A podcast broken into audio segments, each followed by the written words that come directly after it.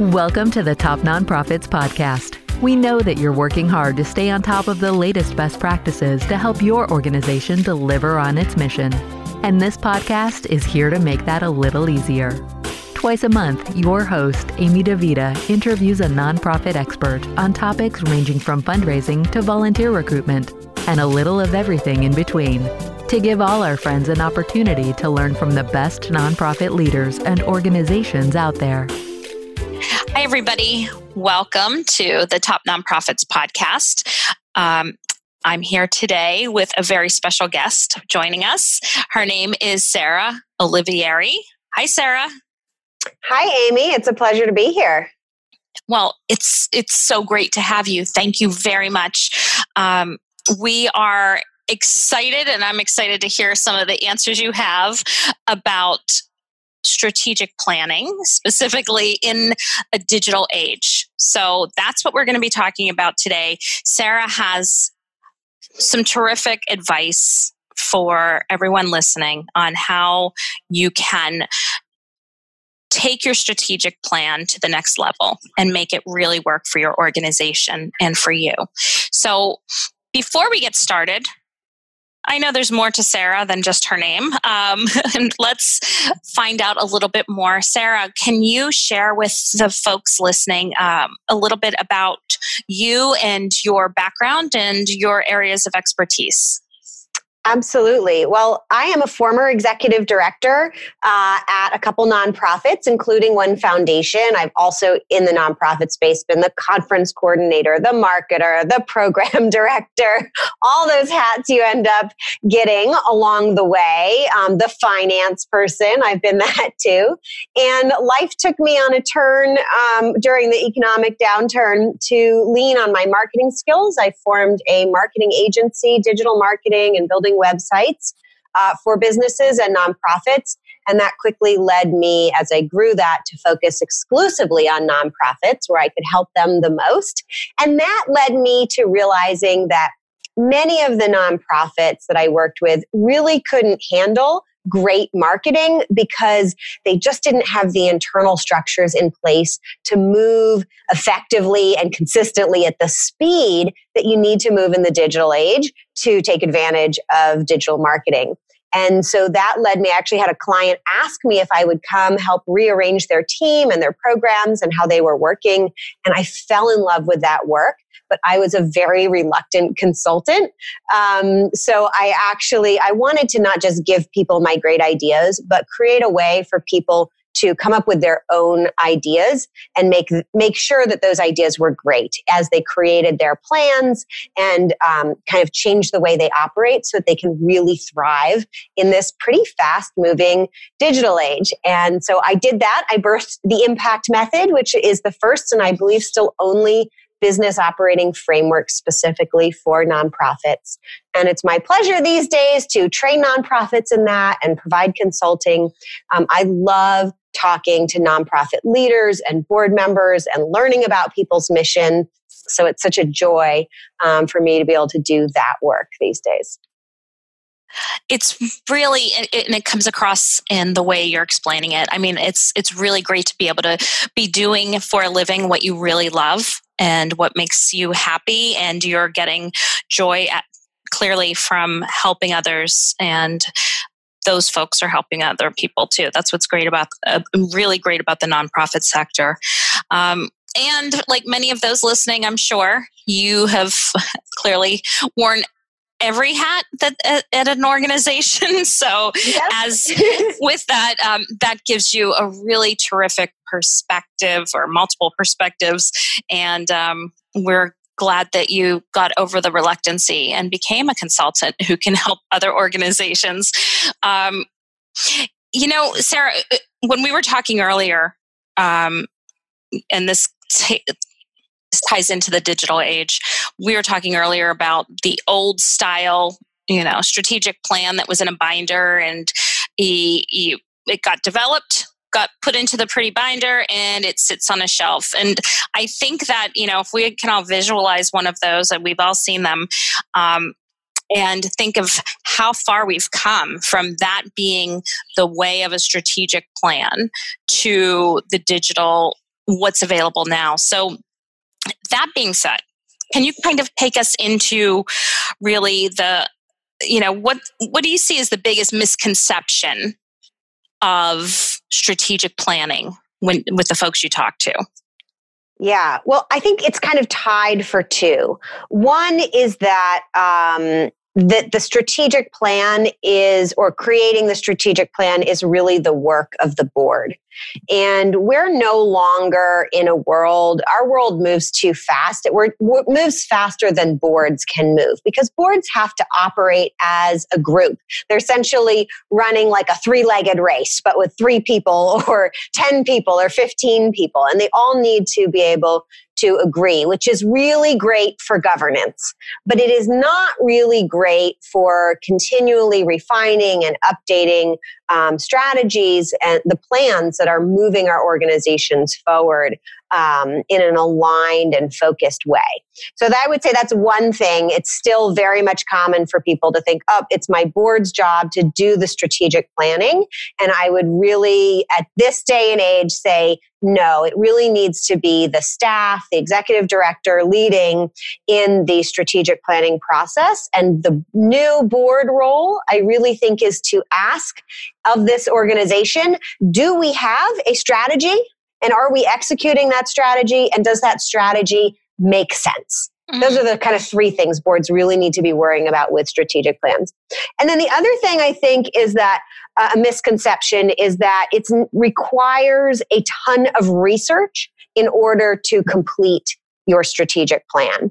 And I think, you know, in the old days, kind of pre internet um, or pre internet version two and, and the world of big data, um, data was hard to collect. And so we did it less frequently. And so it kind of fit well with strategic planning to have kind of this research component. But in today's world, we're collecting data way more than we can ever use on a daily basis. By the second, the data is coming in. And so we need to incorporate ways of using our data and making data informed decisions in our daily operations. But we no longer should or need to kind of front load our strategic planning process with a research component. And I'd say mm. if you're finding your organization doesn't have the data to make decisions, um, to have something in your strategic plan, um, then what you need to put in your strategic plan is change the way we operate so that we can leverage data on a regular basis and consistently improve using data informed decisions. You, as you touch on the the data aspect. This isn't something we talked about earlier but maybe you want to maybe you can speak to it a little bit. A lot of folks are afraid of data. What do we ask about? You know what data do we need to collect? What do we have? How i'm not a numbers person. I mean i'm just thinking of the things that i i hear frequently from folks. With that in mind do you have any advice for basic data that you would say, okay, you don't have to do all kinds of research, but start with these points? Yeah. I mean, I'd say the number one thing is if you have a weekly staff meeting, um, pull whatever data you can easily grab, just start looking at your data. I think building in a routine at looking at data is step one before even worrying about what data you're collecting. Mm-hmm. Just get used to looking at it. And then after that, you don't want to overwhelm yourself with too many data points. You can pretty much always at this point dig into deeper data should you need it. Um, but I'd say, you know, find a few key data points that um, are really relevant to your organization. And I'll give you a few specifics, but I'll just say there's there's quantitative data that's numbers, and there's qualitative data, which could be the stories of success or failure that are happening with your clients or with your staff members, um, struggles that you're experiencing, or even gut feelings can be valuable qualitative data. Mm-hmm. So don't forget about qualitative data. It's it's extra important for nonprofits because often our missions are hard. You can't likely I don't know many nonprofits where they can put a, a number that tells them exactly that they're achieving their mission because usually their mission is a little soft and not not it's not a kind environment for putting numerical data on. So don't discount your qualitative data. Mm-hmm. But that being said, as far as your numbers because I know people are scared um, you should probably be looking at a few financial numbers um, for the health of your organization. Things like your overall cost to raise a dollar um, or your profit margin. You do have a profit margin, or you can call it your net revenue margin. Um, you want to have a sense of, you know, are you building enough wiggle room into your organization to be growing? It's also helpful to know like your overall worth, which I think a great number to look at is called Luna, your liquid unrestricted net assets. It sounds big and scary, but it's just all the cash you have available and everything that's worth money that could be turned into cash pretty quickly. It's like how much do you have in your bank account, essentially, if you're just thinking of personal stuff um, to have wiggle room to do things. Um, so those are some financials. Otherwise, you might look at, you know, how many people did you serve that week, that month, that year? Um, and if there's a number that you can put on that represents the quality or the satisfaction of that, that's helpful. If not, stick with the qualitative data around that, the stories of success. And you probably want something around your fundraising too, you know, whether it's total money coming in or um, your gross fundraising revenue, so your fundraising income after the direct fundraising expenses, um, so that you know whether or not that's healthy. So I'm glad uh, that's great that you put that out there. And everyone, I'm sure you're taking notes that between financials or the number of you know the number of people you've served um, or your fundraising those are those are figures that you don't have to dig very deeply to find and you can certainly put them into any kind of framework that um, is easy for discussion um, and easy to comprehend so that you're not freaking anybody out. We, I sit on a board actually, Sarah, and that mm-hmm. our financial, um, uh, uh, so the member who was in charge of finance would come to our monthly meetings. That goes back to what you were saying about, you know, boards aren't exactly very nimble. so, mm-hmm. you know, not only do we all have to be in agreement, but we meet like once a month. So, how quickly is anything going to happen? It's going to take at least two months. And in a digital age, two months is like an eternity.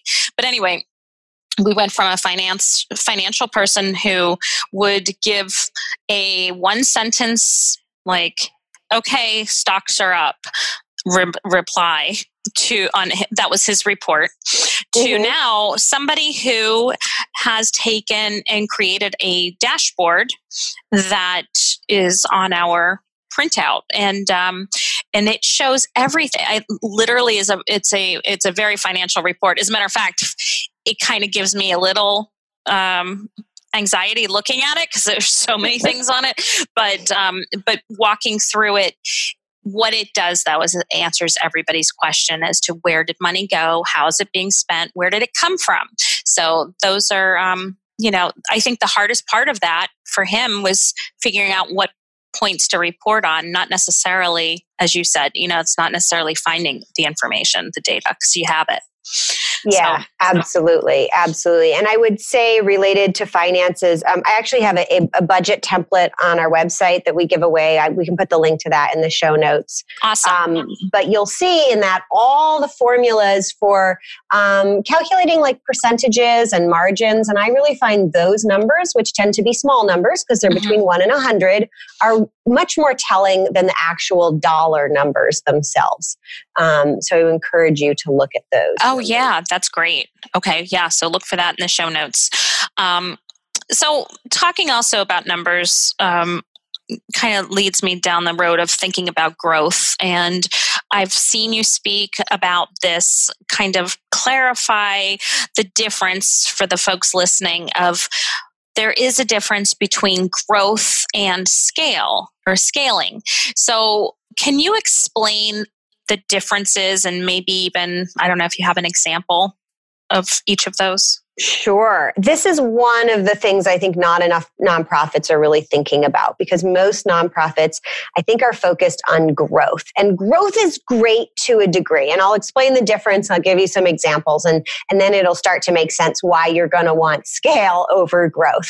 So growth is like everything gets bigger together. So you have a program, it serves 10 people, and you want to double. So you've got one staff member for 10 people, and now you're going to double. So you're going to have two staff members, and you're going to serve 20 people, right? The number of staff members is going up kind of proportionally with the number of people you're serving. That would be growth. Scale is, is really about innovation. So when you figure out how to scale, you figure out how to serve more people or make a bigger impact without increasing the resources it takes to deliver that impact at the same rate as the impact, meaning you can serve more people with the resources you have now, um, or with just a little increase in resources, serve exponentially more people. So, in that same example, you have a program and the teacher teaches 10 people. Well, maybe you figure out how to educate 20 people just as well as you did in the group of 10 without adding another teacher. That would be scaling. Um, and so we become, the more we scale, the more efficient we are at delivering our missions.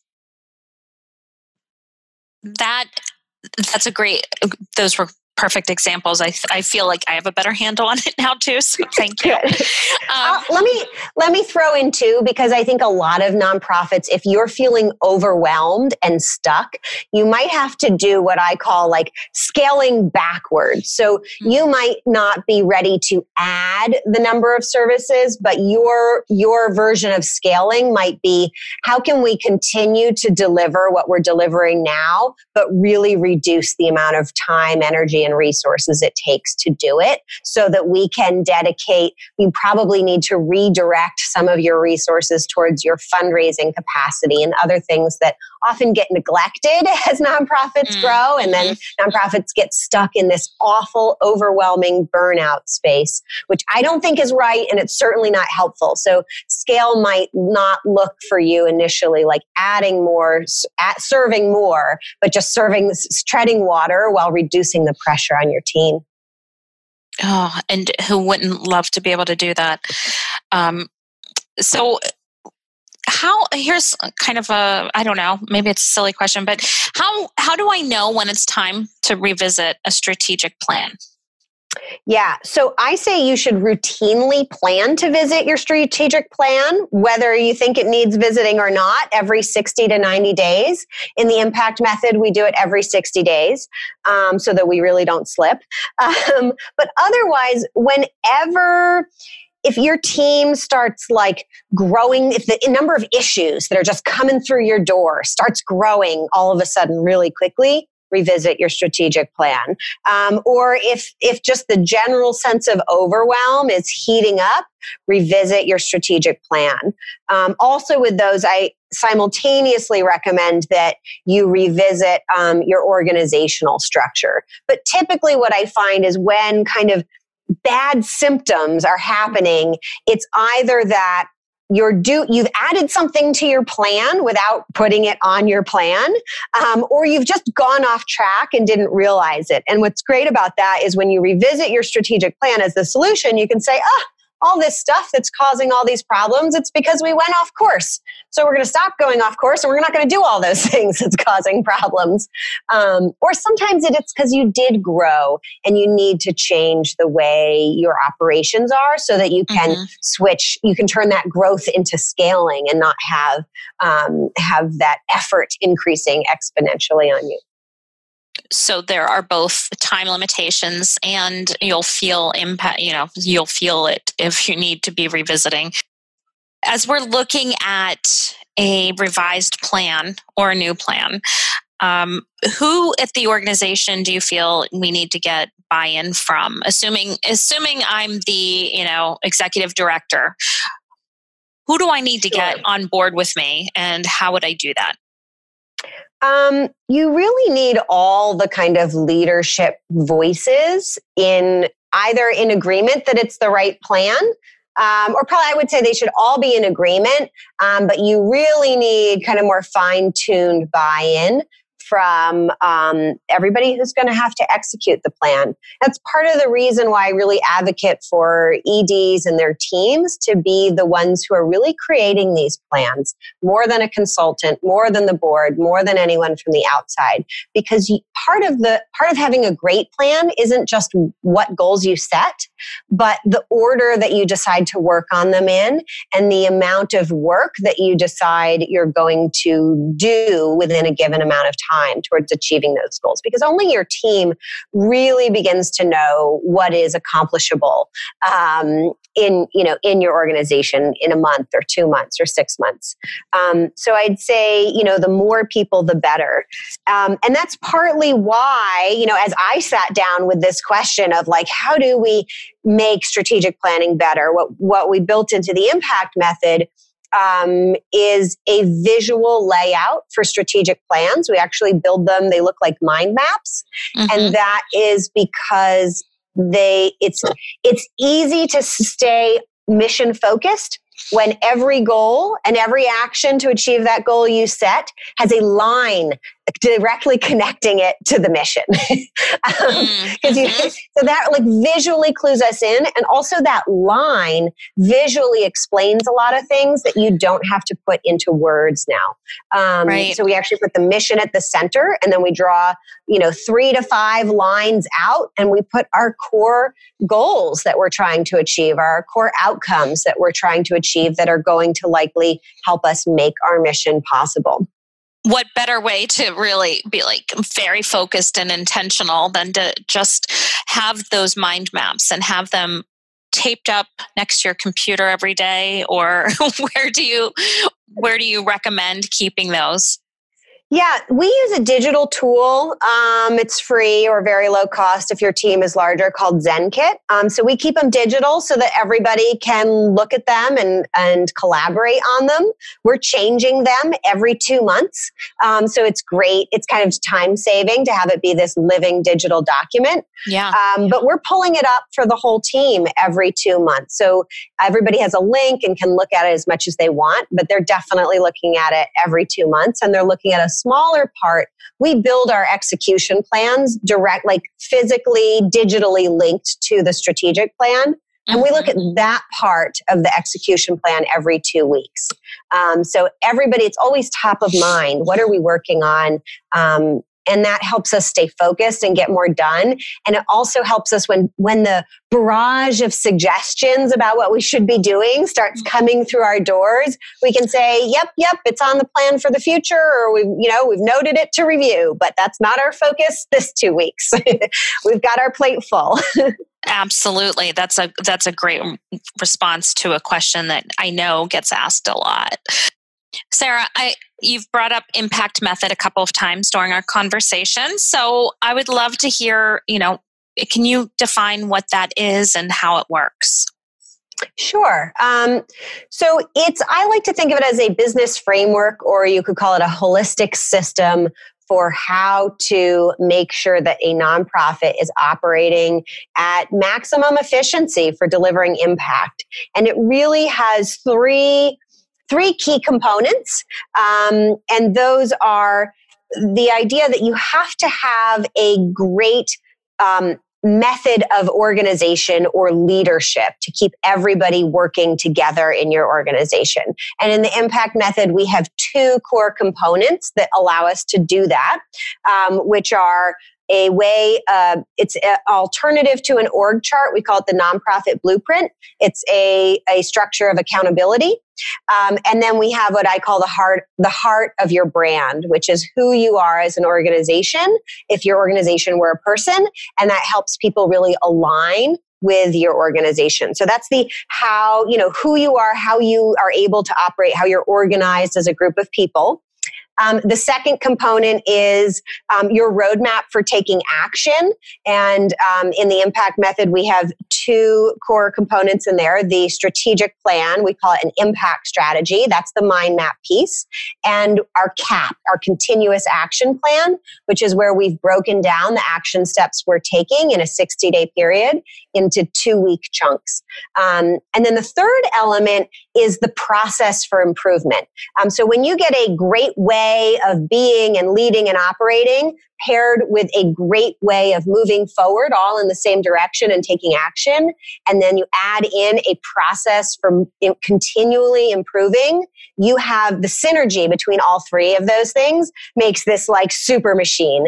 Um, and so our process for improvement consists of um, biweekly meetings where we're checking in on what we're what we're taking action on in those 60 days. Um, 60 day session um, meetings where we are looking at our strategy and reviewing that and refining that. And then a total of four weeks of respite each year that are built into the impact method because I'm such a strong believer that we mm-hmm. need to rest, whether it's totally time off or just time off from being so aggressive with making forward progress. Um, I really felt it was important to build that into the method so that the rest was not an optional extra thing, but was something that was considered necessary and crucial for success. Absolutely. That's we applaud you for including that. Yay. That is you know, the the burnout rate is just you know crazy. So um to be able to work that into a thing where it's it's expected and it's not looked down upon that you're taking time off, right? It's not like you don't have to apologize for it. We expect Absolutely. that. In fact, it's worked into the plan. If, if you're not taking time off, that's bad business for mm-hmm. nonprofits mm-hmm. because burnout is extremely inefficient. Mm-hmm. Um, so to be operating at maximum like mission delivery efficiency, you can't be burned out. So I think it's really crucial. It's not just like a luxury. It is something that is critical for um, succeeding. Absolutely. Thank you for mentioning that. We'll have to have a whole nother episode just talking about ways to avoid that in the future. Um, well, I want to thank you so much for joining us today. And I am certain that the folks listening are getting a lot out of this. And we'll include the link to the budget template um, in the notes. And so, Sarah, how can somebody reach out to you directly? What's the best way to get in touch with you? Sure. The best way is to go to my website, pivotground.com, P I V O T G R O U N D dot com. And you can actually, there's an apply button. You can apply for a free consultation call. If you really want to have a conversation with me, that's the best thing to do. It is actually a free consultation, not a sales pitch. So come ready with an issue that you're looking for help with, and I'll make sure you leave with one to three great next steps. Um, otherwise, you can also just contact me on our website or you can reach out on Facebook or LinkedIn. Well, it's funny you say that because the last episode I interviewed Heather Yandow from the Nonprofitist, and she talked about the five questions you should be ready to answer, or you should have answered before you reach out to a consultant. So, yes, if not, go back, go back, and listen, or and you can go back. call with me. Fortunately, it's all digital, so you can find it. Um, great. Well, I encourage folks to reach out to you for help. What words of advice or pearl of wisdom would you like to share with the folks as we say goodbye?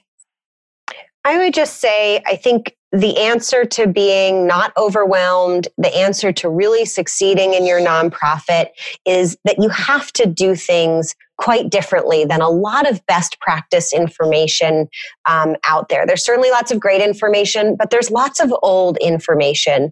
And I just encourage you and your boards uh, and all your leaders at your nonprofit to be brave and try something new. That's it for today, friends. See you soon. In the meantime, check out all the great resources we offer at topnonprofits.com.